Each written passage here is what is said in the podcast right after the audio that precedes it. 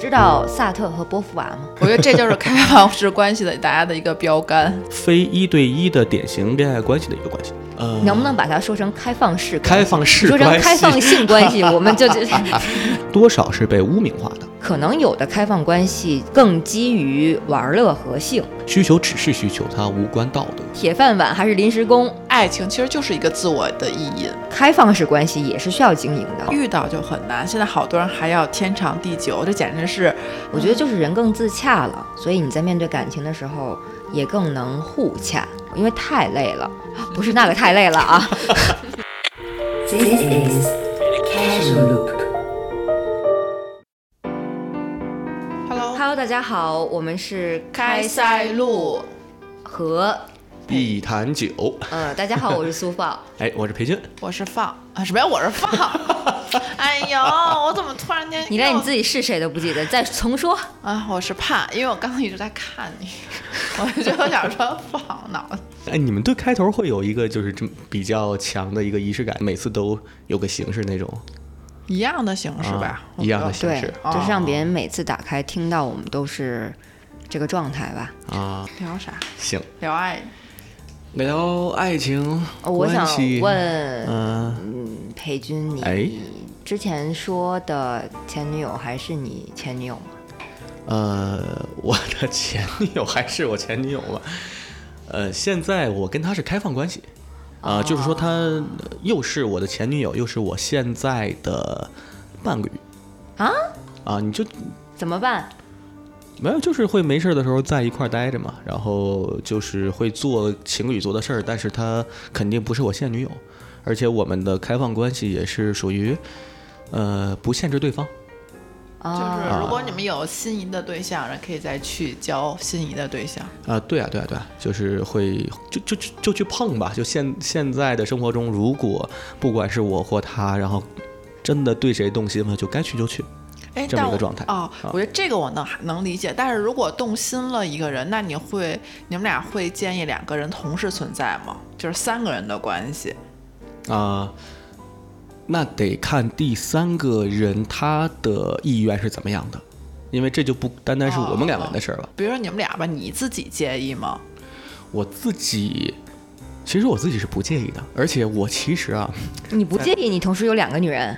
啊，对啊，嗯，还有哦，还这就是男人不。是，不就是是不是我说还有不对不是方我呢，就比如说我也不介意，就是我跟他，然后他另外他还有对啊他我说的是他喜欢的人，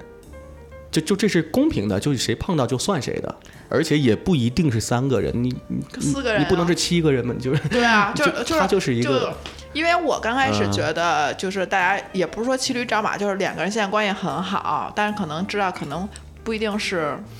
嗯未来长期。对，因为我们当时怎么回事儿啊？我们两个人最早在一起的时候，刚开始就是一对一，就是很正常的一种关系。然后到后来呢，因为确实生活中有很多东西，它不是原则性的，但是呃，我也不能改变他，他也不能改变我。每个人都是有自己的特点嘛，也没有必要是为谁强行的去改变。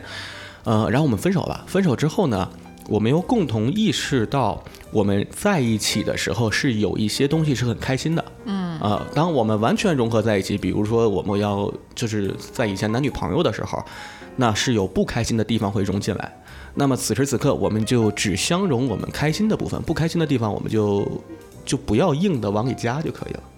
然后在这种状态下，又是一个平等的关系，就是怎么说？就是我们理解的，就是在双方知情且同意下的非一对一的典型恋爱关系的一个关系。在双方知情且非一对一的什么来着？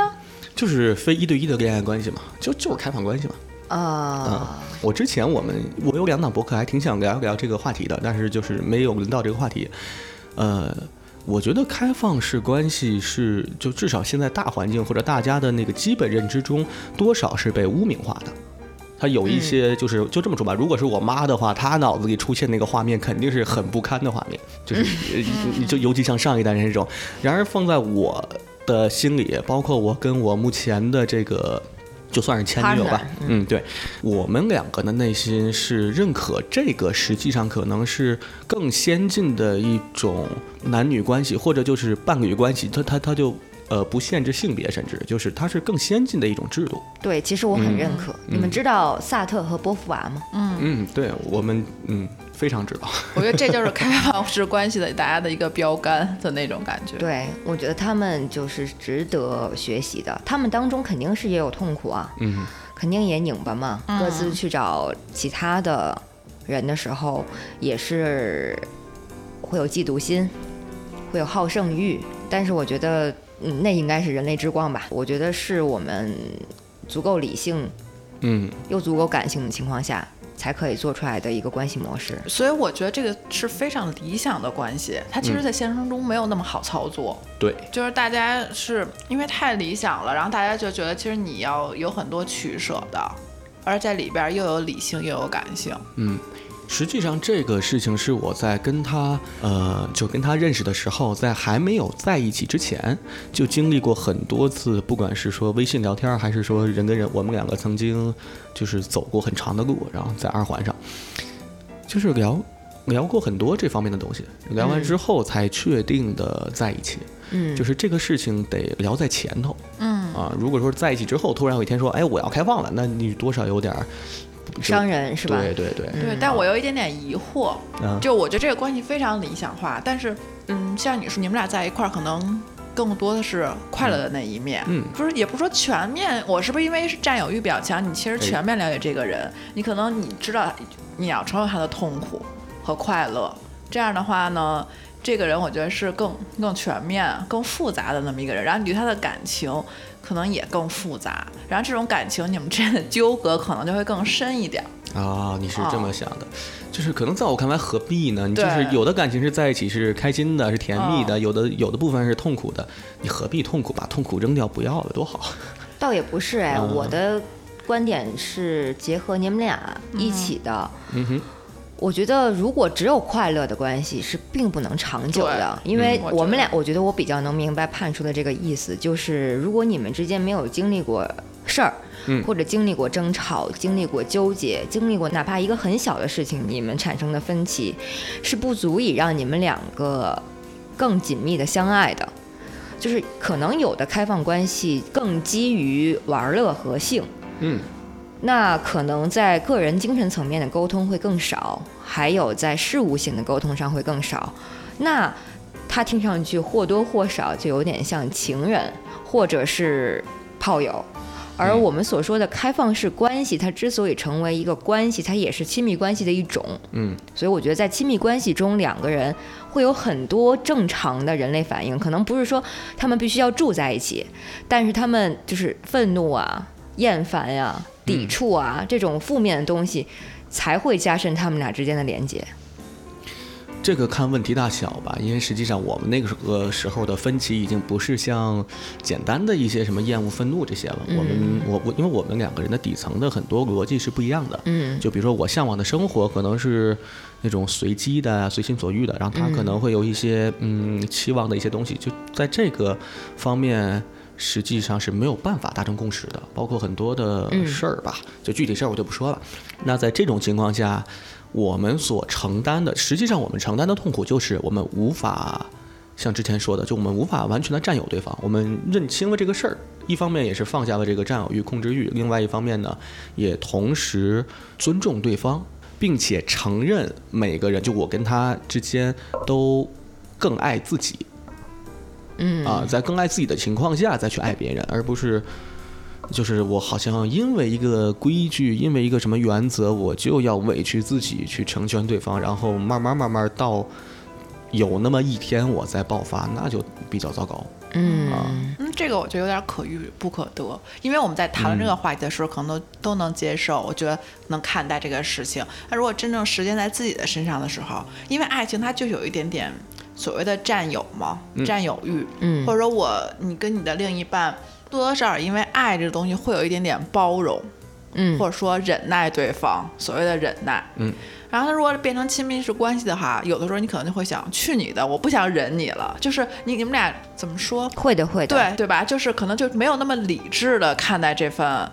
这个关系，对吧？我就是我不知道他怎么确切的形容，嗯因为可能是因为你现在是我的爱人，然后可能以后大部分想你是我的结婚对象，可能也会嗯成我的丈夫和妻子，我愿意忍耐你。但是我变成亲密式关系，大家的未来也都不可定，然后你可能还有另外的人。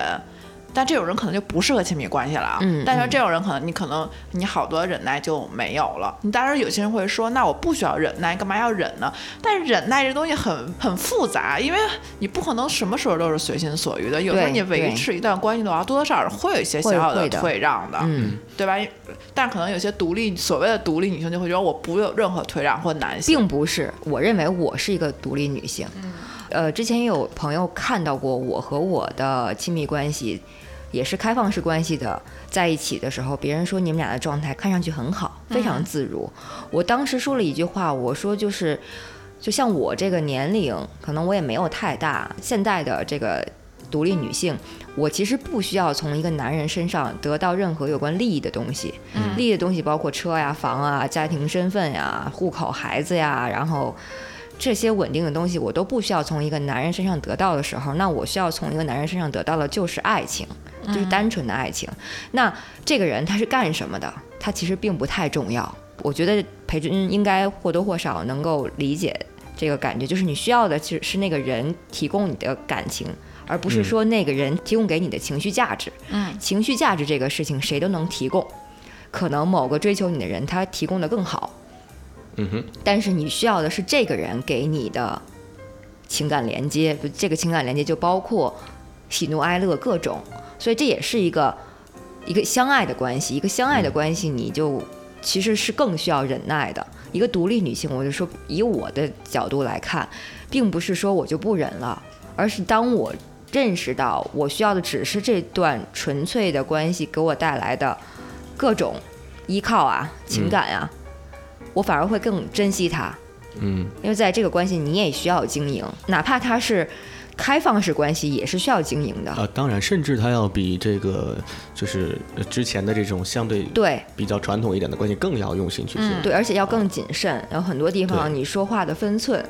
和你们对互相的关心和控制，关嗯心和控制就会在这个钟摆就会来回摆，就嗯对很微妙，它会杂糅在一块儿，这个会东西杂糅嗯在一起。那是我在我理解，那是哎不是传统的呃亲密关系？嗯你可能有点把它，如果结了婚，你可能把它像亲情，你会有一种我们俩绑在一起，即即使我不好好经营，但我们俩。如果不想离婚的话，也会这么过下去，对的有点像亲人。但是如果开放性关系，我更把它当成朋友，因为我其实你要想维持这段友谊的话，其实你对你朋友其实是很用心的，对，因为这事儿就是铁饭碗还是临时工，对，就是或者你基于兴趣爱好，然后你对你的朋友你要维持嘛，嗯。我觉得是不是有点是这个偏向这个天平有点儿摆的对不一样？实际上，这个东西也会提醒自己，就是很多时候，呃，处理好自己就好，不要给对方太大的期望。对对呃那个希望对方变成什么样子等等，这是双方的。嗯，有很多实际上，因为我有好多朋友啊，他们不管是恋爱还是有结婚、离婚之类的，嗯就故事其实就全都是那点事儿嘛。对，啊，他因为这样结在一块儿，因为那样又分开。呃，在我看来，实际我们两个，呃，就我对他来说的话，我是希望他更多的来展现他自己的内心的那些特性，就是他嗯很自信，他有他的那个理念，哪怕他那个理念跟我的理念不合，就是按照他的那个方式生活，我是肯定不舒服的。嗯但是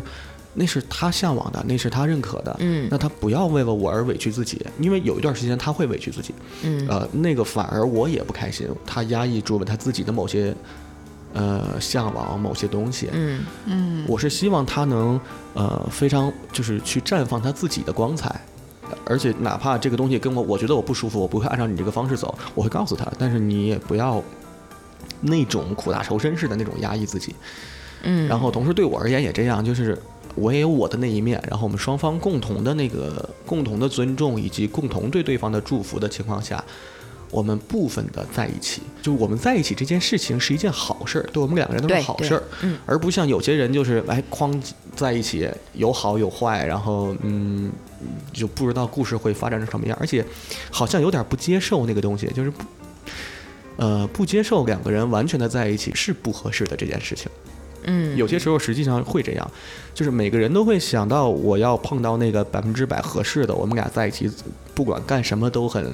都很合适，都很舒服。但是这个太难了。太难了，嗯我们对，碰到的人很多都是，呃，我的百分之十，你的百分之十，哎，我的百分之三十，你的百分之三十。然后，可能一个完美的人是， 就这是这这是我的观点啊，一个完美的人可能是四五个人凑起来的，嗯你就对跟这四五个人每个人去十、二十、三十的柔和，然后大家在一个只要是不隐瞒、不欺骗、不伤害的状态下，我觉得就嗯 OK 了。我觉得嗯遇到就很难，现在好多人还要天长地久，这简直是对，难上加。因为我觉得天嗯长地久，你要遇到的时候很契合，但是你们俩在改变的时候，改变也是同步的，嗯，对吧？就改变的方向，每个节奏可能不一定可丁可卯，但至少是大致是相同的。但是在茫茫这后边的余生之中，怎么可能那么同步？嗯对，要不然肯定是有一方在忍耐，要不然今天你忍，要不然我忍。就是这么说吧。其实我们最早在在一起之前就说过这个事儿，就有一定共识。嗯，然后我们在决定分手之后，仍然回到这个开放性关系的时候，呃，能不能把它说成开放式关系？开放式嗯 说成关系？开放性关系，我们就 就 哎，对，呃，就我们决定回到开放式关系的时候，我们其实第一点是，呃，至少我这边对我自己说的就是，我凭什么想让对方按照我的方式生活？就我放弃掉了我对他的那个执念、嗯，啊，对的，因为你也在寻求这个权利嘛，因为我也不想被控制。对就是我们的双方都不想被控制，都是 说白了都是同样的原生家庭出来的，谁也别想控制谁的那种对状态，都是自己好好活，自己呃老子就这样，老子很舒服，你就不要去控制别人，然后别人也不控制你。但是是的在一起呢，我们又有那个相通的地方，在一起又很开心，就是也没必要为了这个互相的不舒服而就把一切都扔掉了，那也挺可惜的。对，我啊觉得这个所谓的开放，刚才我在听裴军说你们两个这个状态的时候，包括我结合自己的经验，我觉得就像两个小朋友嗯哼在手拉手走路，但是一个可能在蹦，一个可能在捡地上面的石头子儿，嗯，但他们就是只要手牵在一起，他们就开心的。虽然这两个人的动作、情况、性格可能不同，嗯，但是我们就是珍惜这个两个人手拉着手在一起的这个时间。真的是有点像手拉手，就是我有一个是手牵你，但我还有另一只手空着去寻对找。对，啊。啊、嗯，对。然后最后形成了一个十个人围着一个圆子上， 他让往前走。我觉得开放式关系也是在两个人都非常有独立的自我意识，自我意识的情况下嗯，嗯，是可以体现的。包括对像你说，你跟他是在在一起之前就沟通过这个事情的，也嗯是因为你们的三观是比较合适的，或者说可能价值观不同或者世界观不同，但你们的爱情观是是相同的，才能把这件事情走通。嗯，对我来说也同样面对很多类似的问题，就是像我，像我是一个离婚的，那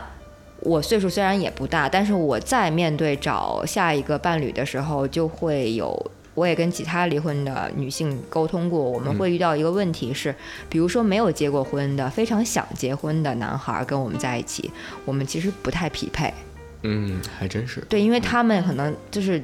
面对他一个想要赶快结婚，家里还有婆婆啊，这个我们家有没有房啊，有没有车啊这些问题，在跟我们在一起讨论的时候，你就感觉不是一个阶段，就是一个高中生在跟一个小学生在沟通这个数学问题。对，说的不是一个事儿。但我有对点有点质疑，不是质疑啊，嗯我就是觉得有点可惜吧。就是假如有一个人他和你很契合，嗯但只是在结不结婚这上有争执，或者说两个人阶段不一样的话，那是不是这种制度其实是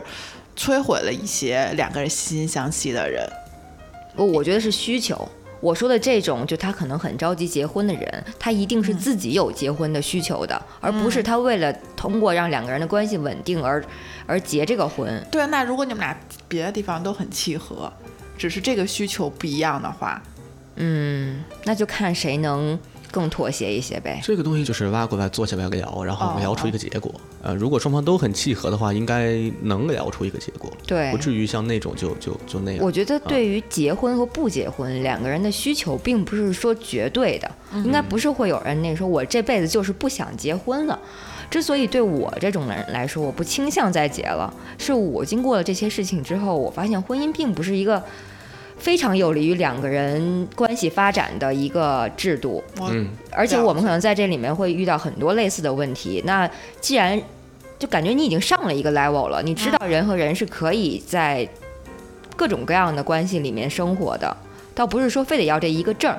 嗯哼，它就反而不是问题了。倒不是说我就真的恐婚，我再也不结了，嗯只是说没有必要通过这个形式。反而但是没有经历过的人，他会觉得就是怎么也要通过一下这个形式吧。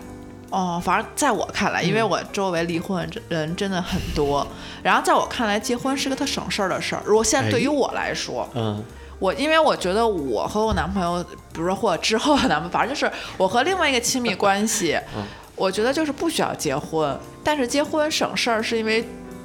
你对家人有一个交代，或者对你周围的朋友有个，也不是说是交代吧，就是是一个说辞。可能对我来说，这个身份的定位，对，也不是身份定位，就是你不不用跟他们再解释了。解释那么多事儿，然后就是结婚了，那顶多之后如果不合的话，就是在离婚了 好，就是嗯对，在这个阶段，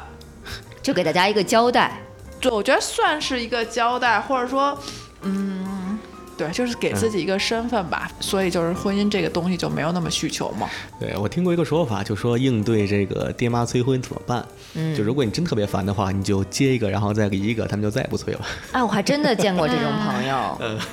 呃，就是妈妈催婚，然后一个男孩子就说我就不想结，然后就说那你不结，你给我生个孩子也行，只要孩子就行是吧？然后他就找一个人迅速结了个婚，生完孩子就离了。然后现在他妈养了仨孩子，啊，我就是我现在点就是我，比如说在我家庭，我父母可能会问到这个问题，嗯，我不希望这事儿老变成我们家的一个吃饭的话题了，嗯，如果我觉得这个人合适，那我接了的话，以后我们家肯定会产生新的话题，我们聊点别的就好了。我老不接的话，他老离结是老聊结婚这个话题，让我就觉得很烦。等你那接下了一之个后话，题就是生孩子呀。生孩子，啊对呀那这个东西就是比较不能。你等这个事情谈到离婚这一步之后，我你妈就再也不问了，像我妈就再也不问了。 但我其实我我还我觉得家庭，我觉得说实话，母亲真的嗯还好。母亲对于结不结婚这事儿，我觉得尤其是对女儿来说，没有很大的还真是的嗯对其实反而是父亲一直在催，因为母亲可能已经知道是结婚是怎么回事儿 了。对尤，其是上一辈，对其实男性可能是婚姻的既得利益者。现在这一辈也是，我对觉得，嗯。对，所以我们家情况是我妈反而就觉得无所谓，当时之所以会结婚，也是因为我爸嘛。但直到这个事情到我爸去世之后，我的很多自我才能活出来。哦，嗯，嗯，所以有一种问题就是原生家庭嘛，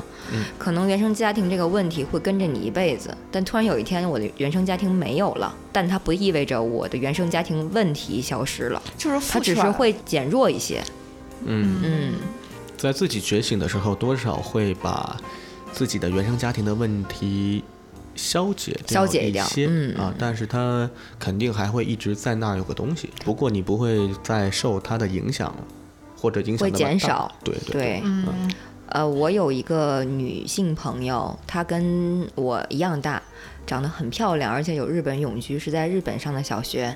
但是她的原生家庭是她的爸爸妈妈带着她小的时候在日本生活，之后她爸爸就喜欢了别人，所以爸爸就离婚，跟另外一个女人生了一个孩子。那么她妈妈从一个非常优秀的中国女性，在之后她就其实丧失了生活的能力，嗯，之后的这十几二十年，他妈妈在北京和他两个人生活，这个妈妈就再也没有工作过，也都需要靠他爸爸提供一些抚养金，是这样的一个姑娘的状态。那她的价值观，因为她的原生家庭，她就是非常排斥结婚和生孩子的，就非常排斥，包括她在。呃，性生活当中对避孕这件事情是非常极端的，嗯，就是甚至有一些嗯紧张，就是完全不能怀孕。但是他当时的开放关系的那个人是一个军队工作的这样的一个性质的人，他非常的根红苗正吧，哎，然后他的需求就是一定要生孩子、结婚，要为党效忠，可能结婚生完孩子就要去国外，呃，做什么保护国家的工作吧。嗯哼，嗯嗯，他们两个这个矛盾就非常大。但是他们确实很喜欢对方，对所以我就陪着他经历了他们俩分手，然后又在一起。所谓的这个在一起，就是就这种开放式的关系，嗯又回归到开放式关系。那他们之间有很多纠结，就是女生会说，那是不是我要先约他，还是他要先约我呢？然后我们见面的频率要多深？我们在一起这个嗯哼，决策分配应该是怎么样，会有很多问题。但这两个原生家庭根深蒂固的问题，是在现阶段他们解决不了的。嗯，这就刚刚我说的那个嘛，两个人很相爱的情况下，但是需求不一样，对，这个就有点儿谈不拢了。但我作为谈不拢又舍不得。但我就说实话，我作为爱情的旁观者来看，我觉得就是因为谈不拢才那么爱。如果真的顺利结婚，可能感情也会很快消散。哎，是的，是的，哎，其实跟他聊到婚姻啊，呃，我是属于就我的不结婚，是因为我觉得婚姻制度有问题嗯，啊，我我并不是说那个。呃，因为其他就恐婚或者别的什么，我是觉得没有必要，就目前的结婚制度没有必要。呃，甚至在我看来，有很多问题，如果改变婚姻制度的话，是可以解决的。比如说像，呃，像刚才你讲那个故事，那两个人他的关系，然后像其他的，比如说、呃目前大家都说的生育率什么的，嗯， 我曾经就开过个脑洞，我跟我们几个朋友聊天啊，就说如果说我要是能当这个什么什么代表去提案的话，我大概率会提这个多夫多妻制制度。哦，嗯就是我们有保障的，把这个呃，实际上是顺应了人性。坦白说，顺应人性，同时一定要保证公平的状态下，把这个制度进行一个进化。因为人的本性，就在我看来，人的本性。就如果两个人一直从认识到后来一辈子在一起，关系特别好的话，肯定有，但是它非常难得，以及是，嗯当然你如果选择的话，你就这么选择是很幸福的一件事情。嗯，但实际上，很多人是被这个制度绑架到两个人一直到老。是的，完了，尤其像反正我的上一代嘛我也是。啊，他们其实到最后，说实话，就他们双方都有一方都恨不得弄死另外一方，但是他就已经有很多孩子，已经这么多年，那就这么过。是的，是的，啊我觉得咱俩的原生家庭是应该是一样的。啊这种争吵直到其中一个去世， 就对，然后你说就是不幸这对种不状态幸，两个人都不幸。然而是这个东西成本太大了，我选择一个人结婚，好像后面紧接着出来的东西，不光是说两个家庭的结合，还是我未来大概率是如果不离婚的话，可能五十年以上的生活都在这件事儿上。嗯这个事情特别重要，但实际上在我们现在的国家的这个状态，我们的这个物质丰富的情况，我们不再需要像以前物质匮乏的时候，人跟人结婚有的时候是因为生活，对啊要在一起对生活。嗯我们现在不需要，我们就纯粹的从情感需求来看，就有没有可能性，这个家庭是三个人，这个家庭是五个人，这一个一个小朋友有两个爸爸，三个妈妈，就不好说，说不定呢。嗯我要是一对一两个人，我们俩就不生孩子，但要是我们 五个人的家庭，我们生俩可以，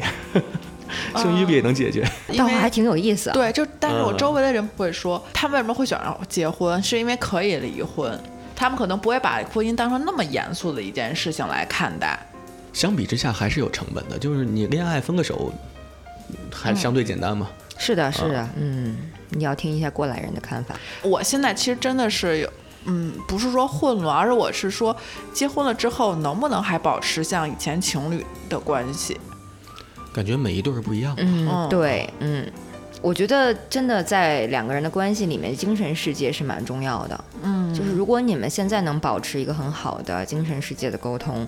你们在之后面对很多琐碎的问题，包括在有两个家庭，然后还有孩子啊，还有很多决策问题的同时，你们可能更不容易被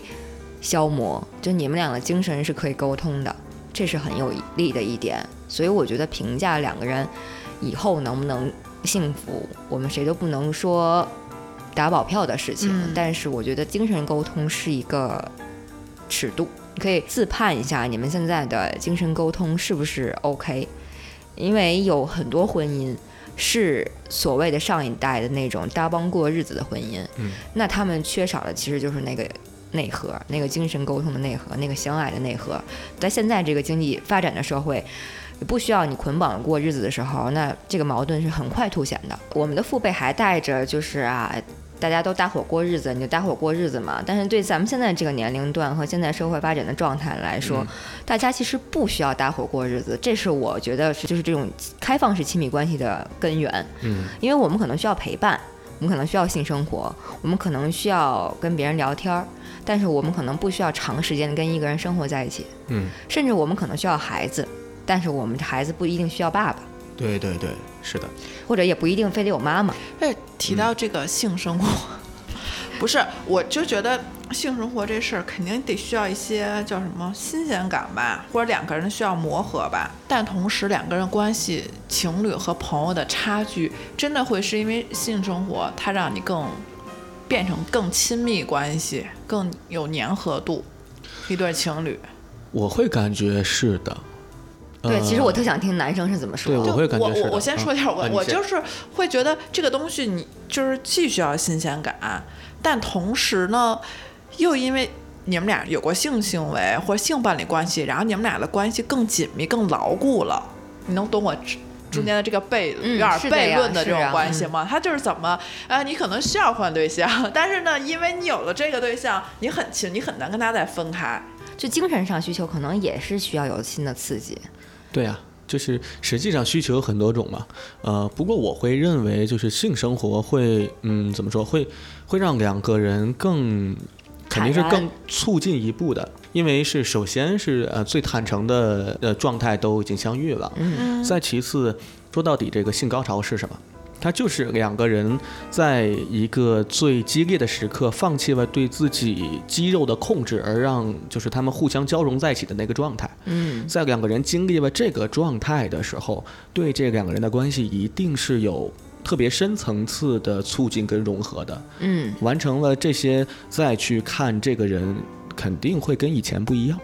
嗯对啊，我双方的感觉。对我这样说就是性生活是两个人粘合度更高，依赖性也更强，但同时人他就是一个善变的动物，嗯他你可能会需要很多个性生活对象，嗯，对，但是这你两需要点，几个爱人呢？就是需要几个你爱的人。但这个爱它可能又分为很多种。那我的朋友我也很爱，不，不不，我说的就是，那那这个问题就回那到了你我们需要探讨，因为当什么时候你会发现你你在爱了？对，但你刚刚说如果是只是需要一个很爱的那个人，我不知道是一个几个，就有点像古代我有一个老婆是正室，其他的找的人可能还、对是妾。但可能这个没有这么这种划分，可能有点不太合理。但确实是你生理需求，就是我娶的那个正室，可能我对他已经没有什么好奇心，但我嗯非常信任他，嗯或者我们俩经历过非常多的事情，那个感情基础在，嗯但我也想去外头寻求，嗯，对吧？哎，那这个时候就是为了这个公平，所以这个正室他也可以去寻求他的东西，就是这个东西一定是互相平等。两个人就是谁呃，在我看来就是两个人谁想去谁就去，把这些一些需求，因为我们都有情感需求、有性需求、各种需求，需求只是需求，它无关道德。但这样的话就会会需要这种契约关系吗？呃，我觉得如果从长远的发展来看，从我们人类从古代从没有规矩到有规矩到有制度到有各种法律来看的话，我觉得是需要的，因为毕竟有一些底线的东西，呃，是需要用一条法律的法规来存在去保护那个突破底线的事情的。什么是底线？你觉得？呃，比如说某些呃各种吧，比如说就是欺骗、隐瞒跟伤害的各种升级版本之类的。那是什么？我好抽象啊。就比如说吧，你看现在的婚姻法保护什么？有很大程度会保护财产问题，嗯啊，婚前财产大家公证，然后婚后离婚之后我怎么去分配财产，包括孩子的归属。嗯那你在多人关系的时候，可能针对财产呀、针对后代啊，它会更复杂。那你是不是需要一定的东西来保证？在没有一个法律的时候，那大家也不去登记，如果存在这样的关系，那就各种野生发展。那会不会有的人就是呃，所谓有的人被骗财骗色呀，有些人怎么怎么样啊，对就会很散。这些东西其实需要法律来保护，而不是说法律说我不承认你们，你们随便吧。对，所所以我听过就是多多性恋的一些家庭就会有这类似的问所以题。一夫一妻制其实是一个省事儿的制度， 在某种程度上，因为更可能嗯更明确地保障这些权益。或者说更简化的，比如每个人更的需求傻呗对每个对嗯人的需求是都非常多样的，它只是嗯针对其中一个需求而定的。它保证了效率，对，然而可能在现代，在在现在这个时候，可能有一些观点的碰撞，但是等到再过一百、二百年之后，这个制度可能就完全落后了。你看一夫多妻制在古代之所以可以形成，因为那是父系社会，就很多个女人要依靠一个男人，嗯或者都是女人依靠男人的状态实现的。当然，肯定也有什么女大佬的村寨啊，什么嗯哼母母系社会的地方，但大多数是以一性依附于另一性而产生的。这个一侧会有多妻制或者多夫制，嗯但现在咱们就是摒除这个依赖关系，其实我觉得我我是想过很多次，如果我需要从我前夫身上得到什么东西，呃，不管是经济啊、物质啊、户口啊之类的，我可能会使我的婚姻变得更长久，我会更忍耐，我会更知道我要得到什么。但正是因为我并不需要从他身上得到啥，可能我还会在倒贴的情况下，我当然想抽出来。所以这是现在大家有这么多开放关系，嗯的这个状态，就像大家每个人都是一个堡垒，自己这个堡垒里面放好自己的钱、东西、感情，然后精力，自己也很稳固，但是也会想跟别人有交流，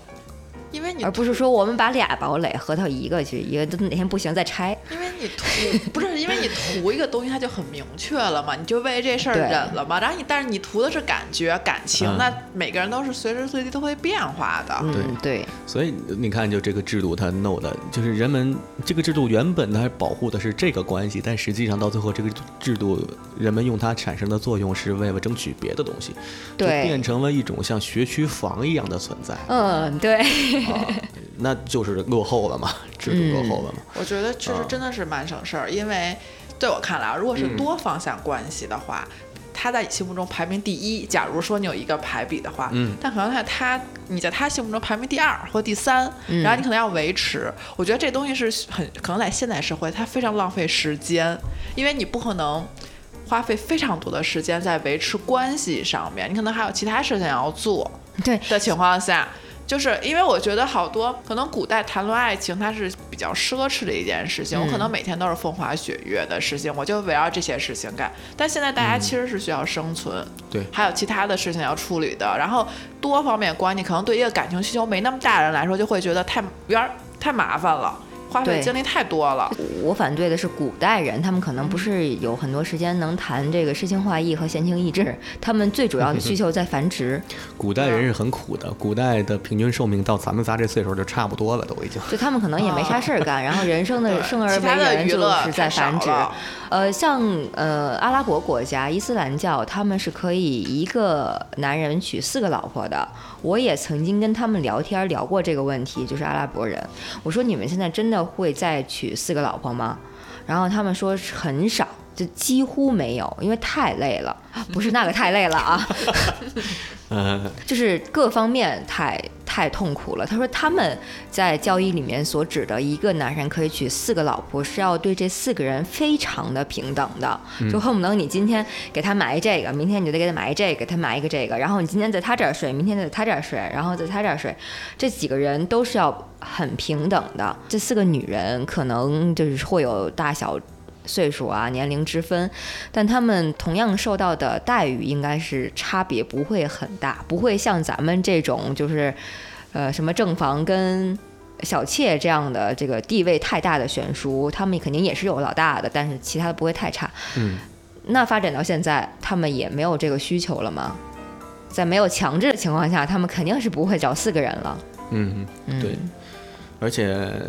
他们的那个性质可能更极端，他们有一些宗教方向的东西，就是嗯，你跑到那边去说性别平等，那肯定是比在中国再去说的话是是是是更难的一个事儿对啊，对它有它那个宗教的加持。因为其实我有很多那个女性朋友，就大嗯家就是、呃，不管是做博客的博主也好，还是什么也好，实际上我非常认可有些事情是要平等的。嗯呃，同时就是有些事情，我的第一感觉也是，就比如一个男人可以有很多个呃女性伴侣，凭什么呀？这个事情会觉得，如果说把这件事情当成一个社会的一个常态，或者大家都认为理所当然，怎么说呢？我甚至会觉得，呃，当一个就如果说等到未来一段时间，大家都能接受这种互相平等，然后去自由组合。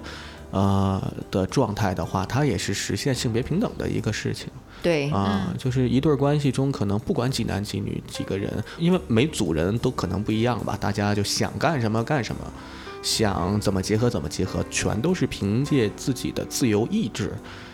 那还挺好的。那啊也挺容易打架的。那这就这是得商量好随机组合 嘛，你打架嘛，那就分开就对吧？合久必分，分久必合，那你就随机组合去呗。对，因为啊每个人的面相非常多，我觉得不可能在一个人面前呈现那么多面相，嗯，对吧？反正在我看来，可能我会看到一些比较浪漫的想象的故事，比如说我们在一起怎么怎么着，然后互相打架，打架完了之后就分开。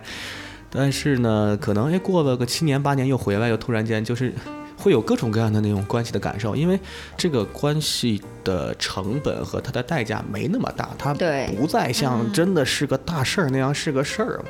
的时候，实际上大家在面对亲密关系的时候，用更就是更轻松的状态去面嗯对，没必要背负那么大压力的时候，应该会，我个人觉得应该会相对幸福吧。对，更舒适、更坦然一些。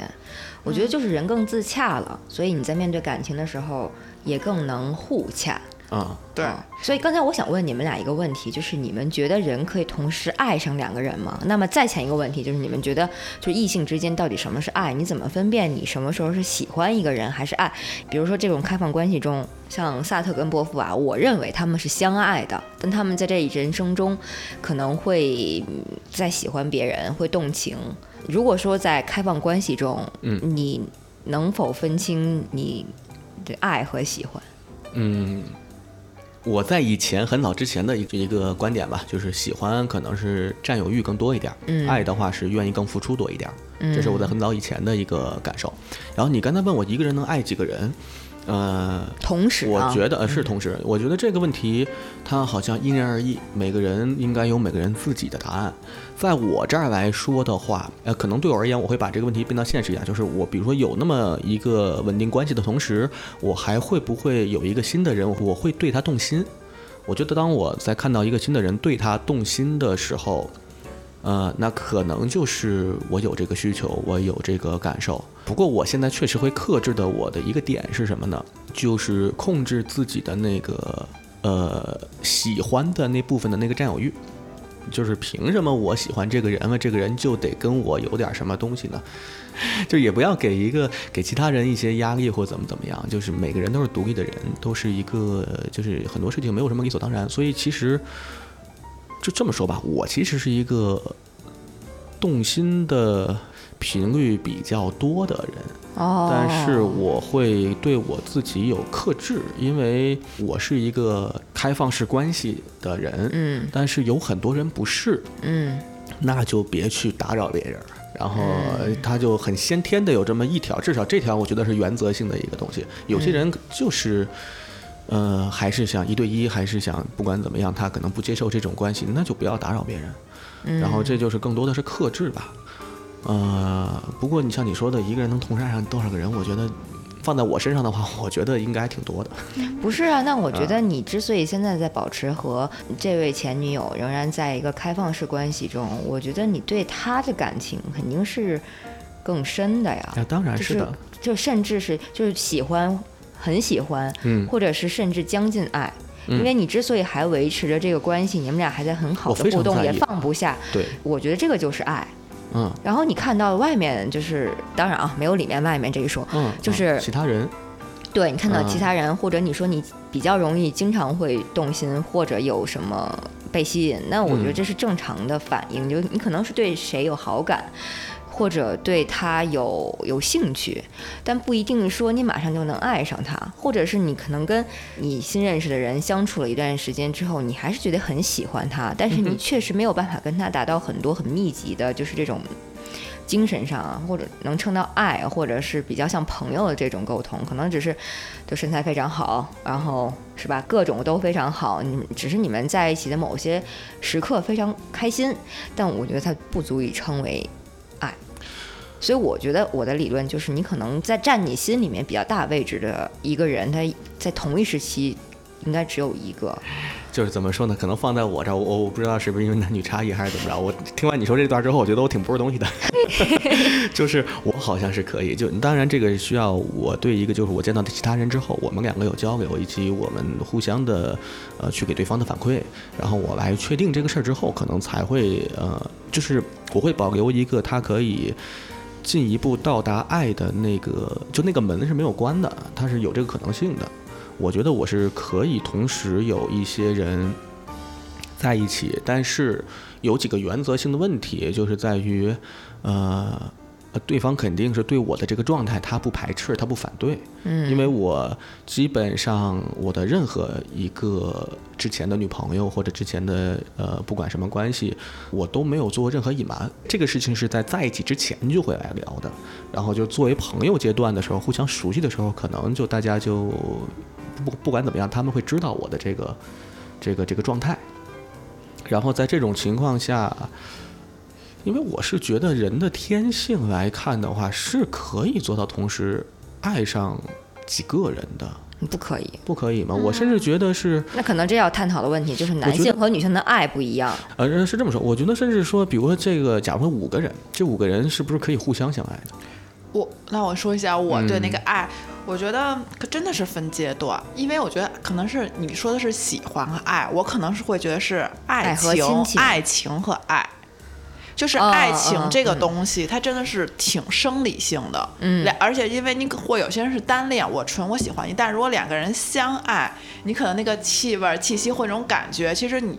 那个东西，我觉得很难预测，而且真的是很很难相遇到。如果遇到的话，可能在初始，不管是你的心理，还是你的生理，以及你的大脑，其实它可能是满的。可能在接触了一段之间后，你可能会空，如果是一个容器的话，你可能会空出来，也许会有一个人进去占另外一个半。但我觉得在可能在某些时刻或某个阶段，我觉得是一对一的，我觉得是很宝贵的爱情。嗯嗯嗯，对对对，然后最后上升到爱的话，因为我觉得爱情有时候是不需要理解对方的，两个人就相爱了，嗯但是那个爱你就是要阶段了，就是两个人了解对方、相处对方、理解对方，因为理解我觉得挺难的，或者知嗯道对方很多面相之后，我还是愿意去。相信你，去认识你，或发现多面的那个你，然后那个真的是需要事情、时间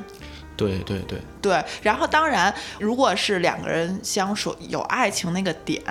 之后，因为那个东西，我觉得说是像钻石嘛，因为有了那个非常闪耀、非常少的点之后，因为两个人存在过，会为你们之后的相处，其实会克服很多磨难。因为会那个的点对太闪耀的话，对其实你会想那个点的时候，然后会克服一种东西。因为我真的觉得爱情很难得，有些人一生可能都不一定能碰到那么契合的爱情。嗯，对。所以我的爱情观就是我怎么区分喜欢和爱，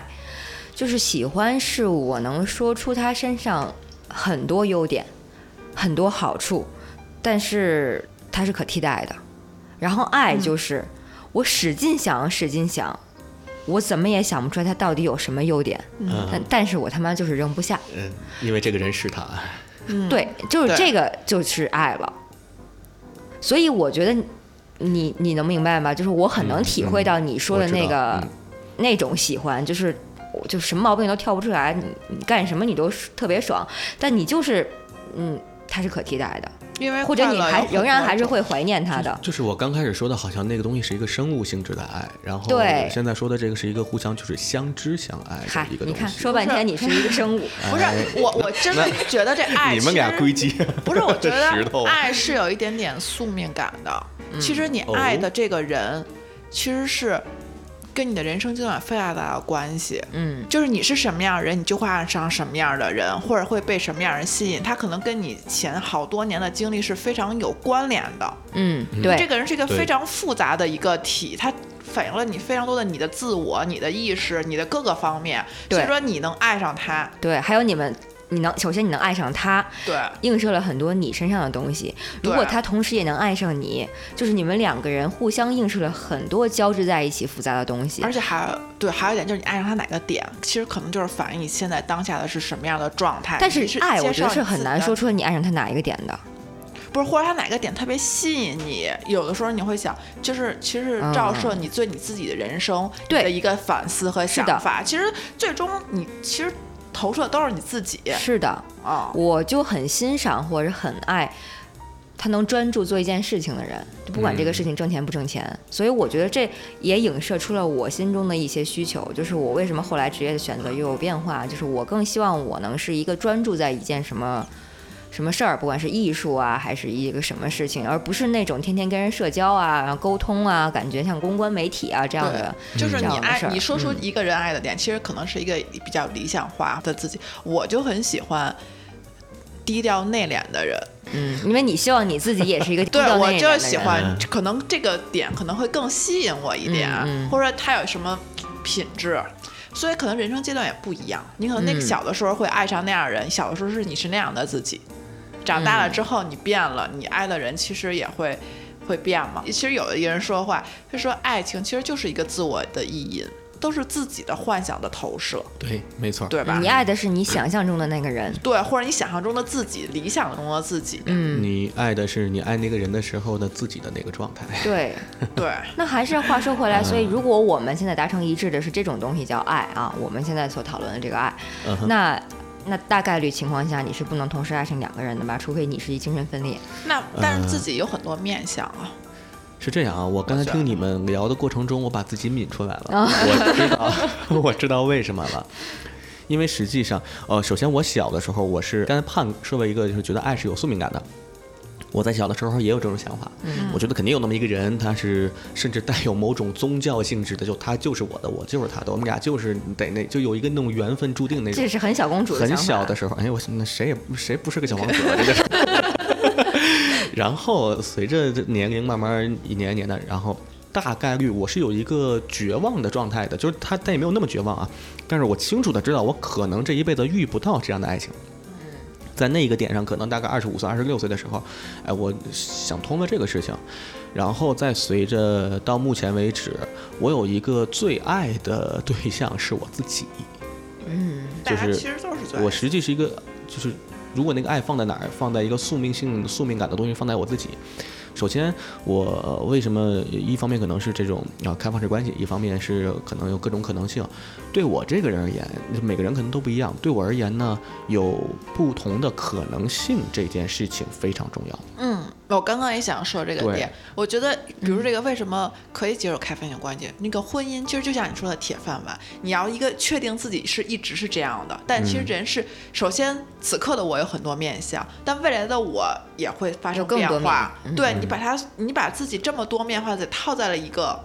一个小小一窄个窄玻的璃轨就是道里，对，或一个玻璃里边儿，然后它它只能在这个玻璃的形状里边儿生长。就所谓根本就没有鬼，没有出轨这一件事儿但，是只是人为的加了一道鬼，而把你一个各种各样姿态的人和未来发展的永久搁到了一个小小窄嗯窄的轨道里。又有说啊，就是确定性可能会给人带来安全感吧。嗯嗯有些人是的可能大家都在追求这种确定性，所以就像我们之前说，可能如果我工作确定性比较强，那我可能在爱情方面可能可以放一点儿。嗯然后爱情性确定强的时候，我可能在工作或别的探索自己的时候就放一点。对就是的人对的本质还是有一个想要确定的东西。是的，嗯那搁在我这儿，可能就是我就是对确定性的厌恶。 我一对切，你看我，包括我现在生活状态，就是我就，呃，都是属于那种就是选择性很多，不要任何东西的限制。就那个确定性给我的感觉是限制，是不适。就是我觉得很勇敢，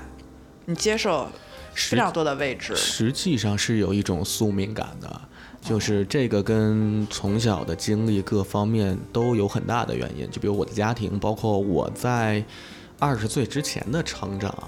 呃，那个时候都是被框定在了一条轨道上。嗯，所以我是从小的成长的那个反叛，实际都是在对这种就所谓的这个稳定性，它给我规定了一条线上的对这件事情的反叛。是的，是的，我非常能理解你。咱们俩现在基本上属于一样的状态一样状吧，态就是开放式的感情关系和开放式的工作状工作态。状态，这，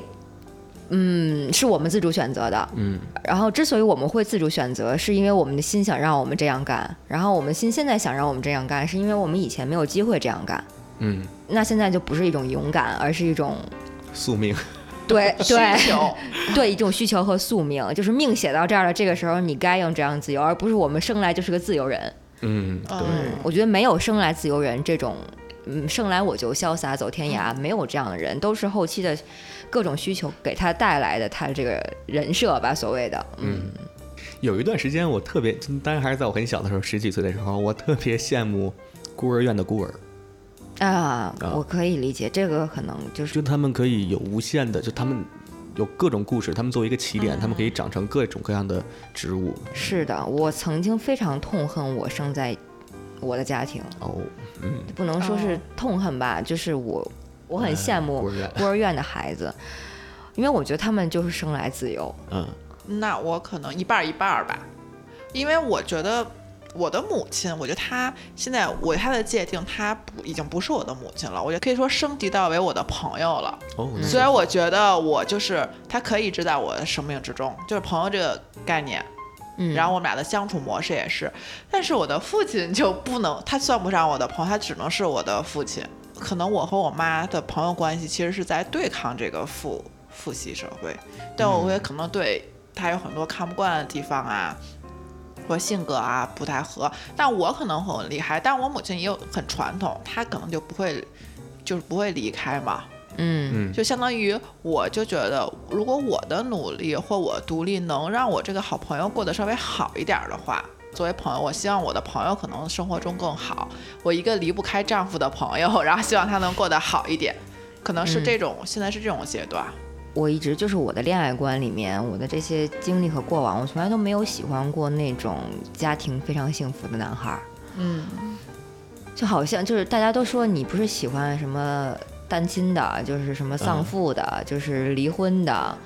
然后就是我喜欢的人总是好像缺一块儿。嗯其实我觉得我自己也是缺一块儿的。我觉得我不知道裴军家里的情况是什么，就是我家里是爸妈是一直没有离婚的，嗯，但是并不幸福。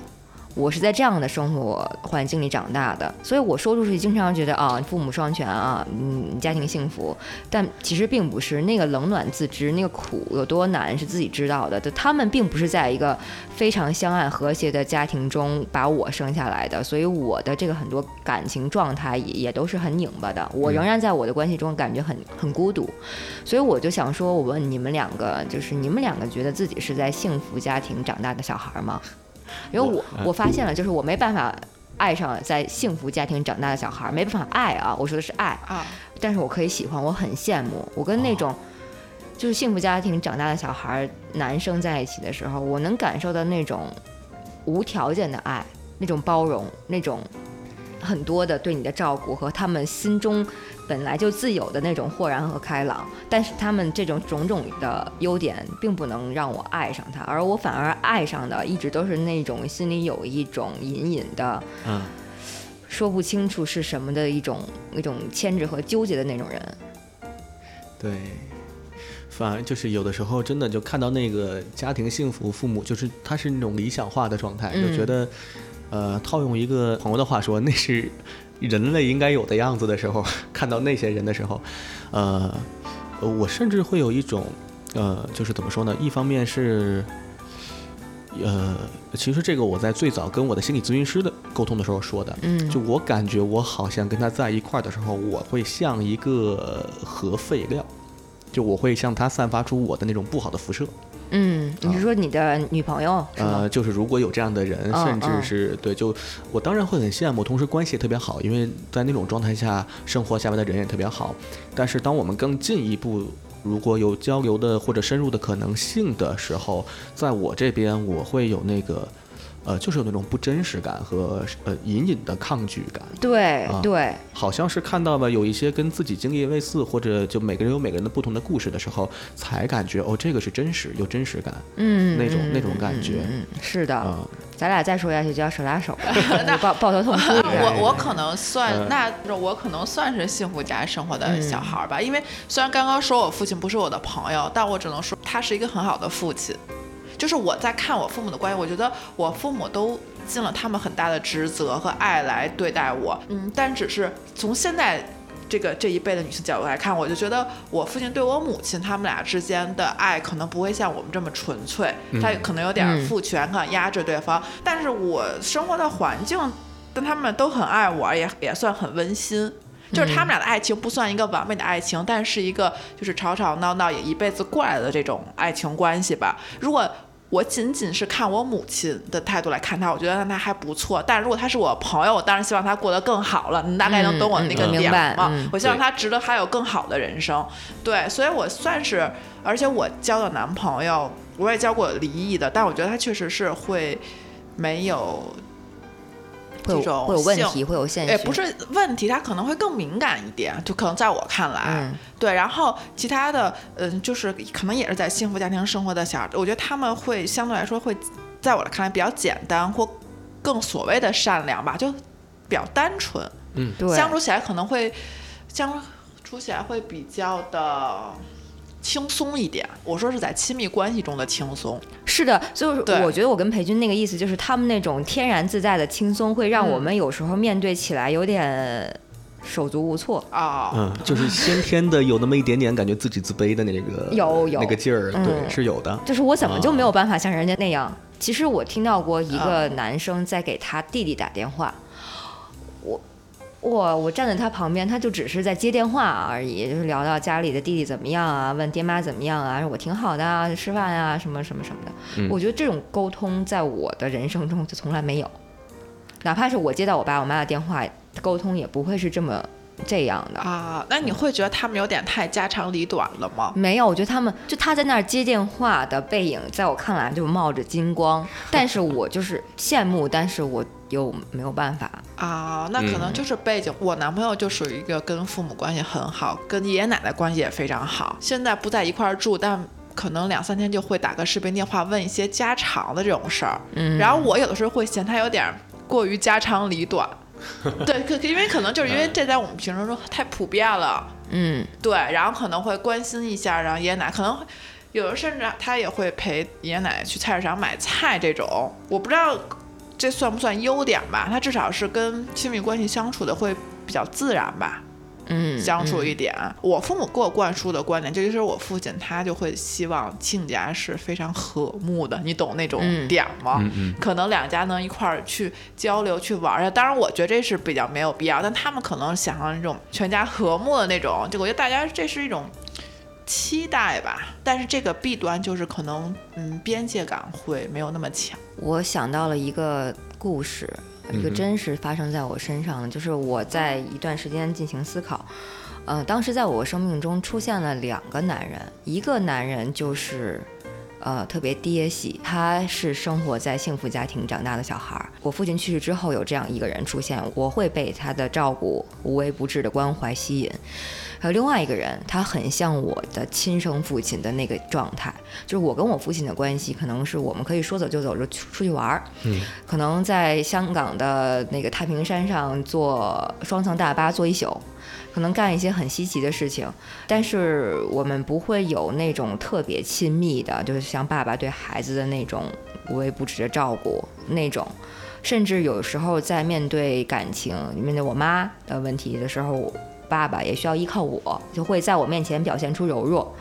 我跟我父亲是这样一个关系，而另外一个人就是我遇到这个两个男人，另外一个人是这样的，我就当时不明白我为什么在这两个人里面最后选了这个人。我后来再仔细想，就其实那个男人是我心目中我想要的爸爸的样子，嗯，而这个是我真正中我生命中我爸爸的样子，而我爸爸去世了，这也是原生家庭问题，就本是能啊你可能更你有一个蓝图，你更本能的会选择你更熟悉的那个人的状态，嗯嗯所以我最后还是更倾向那个更像我我亲生父亲状态的这个人，而不是我想象中的那种爸爸。哎，但我刚刚本身想说和你这个有点悖论，因为我觉得幸福家庭的小孩儿，他原生家庭的印记更深，因为他没有想要突破或者反抗或者改变，寻求一个新的自己，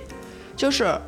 反正我接触过，我觉得，比如他可能会觉得，呃，我母亲做饭就特别好吃，他会永远以他母亲做饭的味道来去评判其他的，女人或者说其他餐厅的味啊道，或者他家里留下了一些优秀的传统，他会放在自己的身上，但他就是有一个非常强固的评判标准，没有想要非常的突破和建立一个新的自己。因为他可能会或许觉得这样已经很幸福很好了，哎，对对，这是可能是我刚刚想要补充的。所以他的自我会比较欠缺，而我们经常容易被自我很强的那种人吸引，是吧？哎，对对对，对是的是对的啊或许是，嗯，不喜欢那种普罗大众，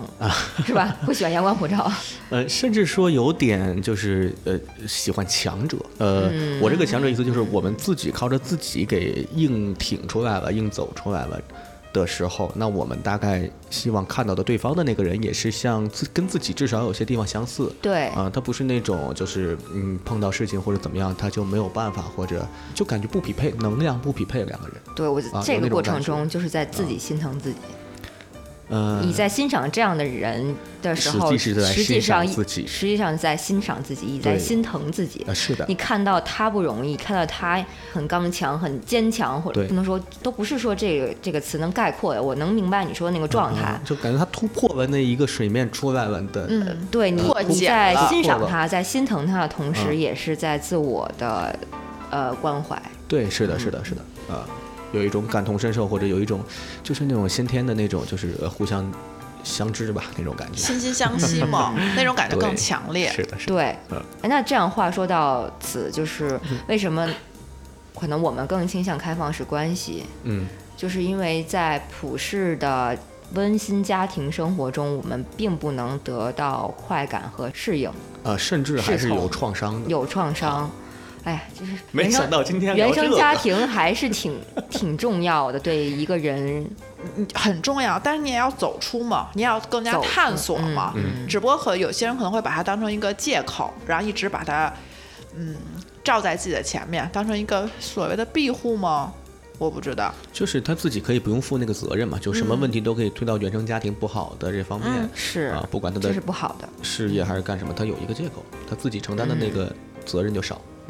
对，但是比如说你遇到一个天灾人祸，那肯定是跟你没关系，但是那你遇到了之后，你不是也得突破自己生存下去吗？对啊，对吧？我嗯，反正我是这么理解的。我觉得是结果论比较好。咱们之所以今天能聊到这儿，谁也没想到会聊到这儿，哎是因为我们在自我探讨的过程中，哦，发现其实还是很多根源在原生家庭。那我们知道就好了，我们也不用纠结凭什么、为什么。我觉得，嗯哼嗯，还有一个阶段这是正向的还有一个阶段是因为咱们才是三十岁出头，你可能原生家庭占你的生命中的比重很大。对你到嗯五十岁，可能会再过一段时间，他可能在生活中慢慢就淡了。对，你的其他的后来的经历就是冲破或把它覆盖，把嗯它叠上了，可能之后的那段经历就很重要了。对对对，我有一个看法，就是说，呃，等到三十岁以后，如果还拿原生家庭当借口的话，实际上原生家庭这件事情，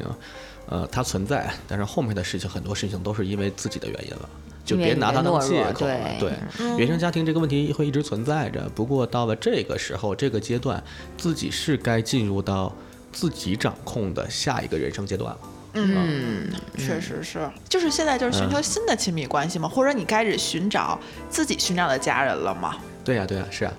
对嗯我重点还是先寻找自己，对，先你寻找把很自重要。己寻找出来之后，会有应运而生的亲密关哎系，呦不管是结婚的还是不结婚的。对，这其嗯实是一个套、一套关系。你自己没有寻找好你的工作、你的价值、你的爱情，其实它都是不成形的。对，